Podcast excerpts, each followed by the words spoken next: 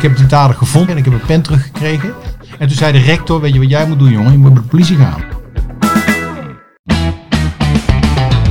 Blauwgeboren is een serie podcasts van de Nationale Politie-eenheid Amsterdam.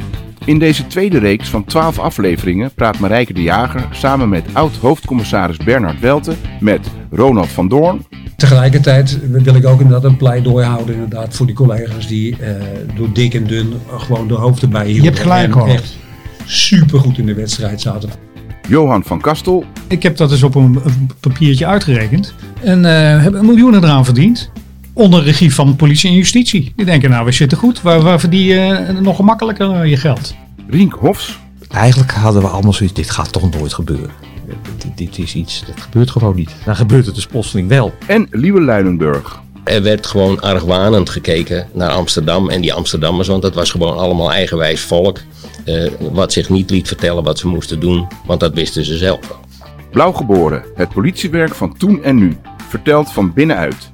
De nieuwe serie start 15 december. Zoals mijn moeder dat zo eh, plastisch kon eh, vertellen. Ik hing tussen haar knieën. Ik ben blauw geboren.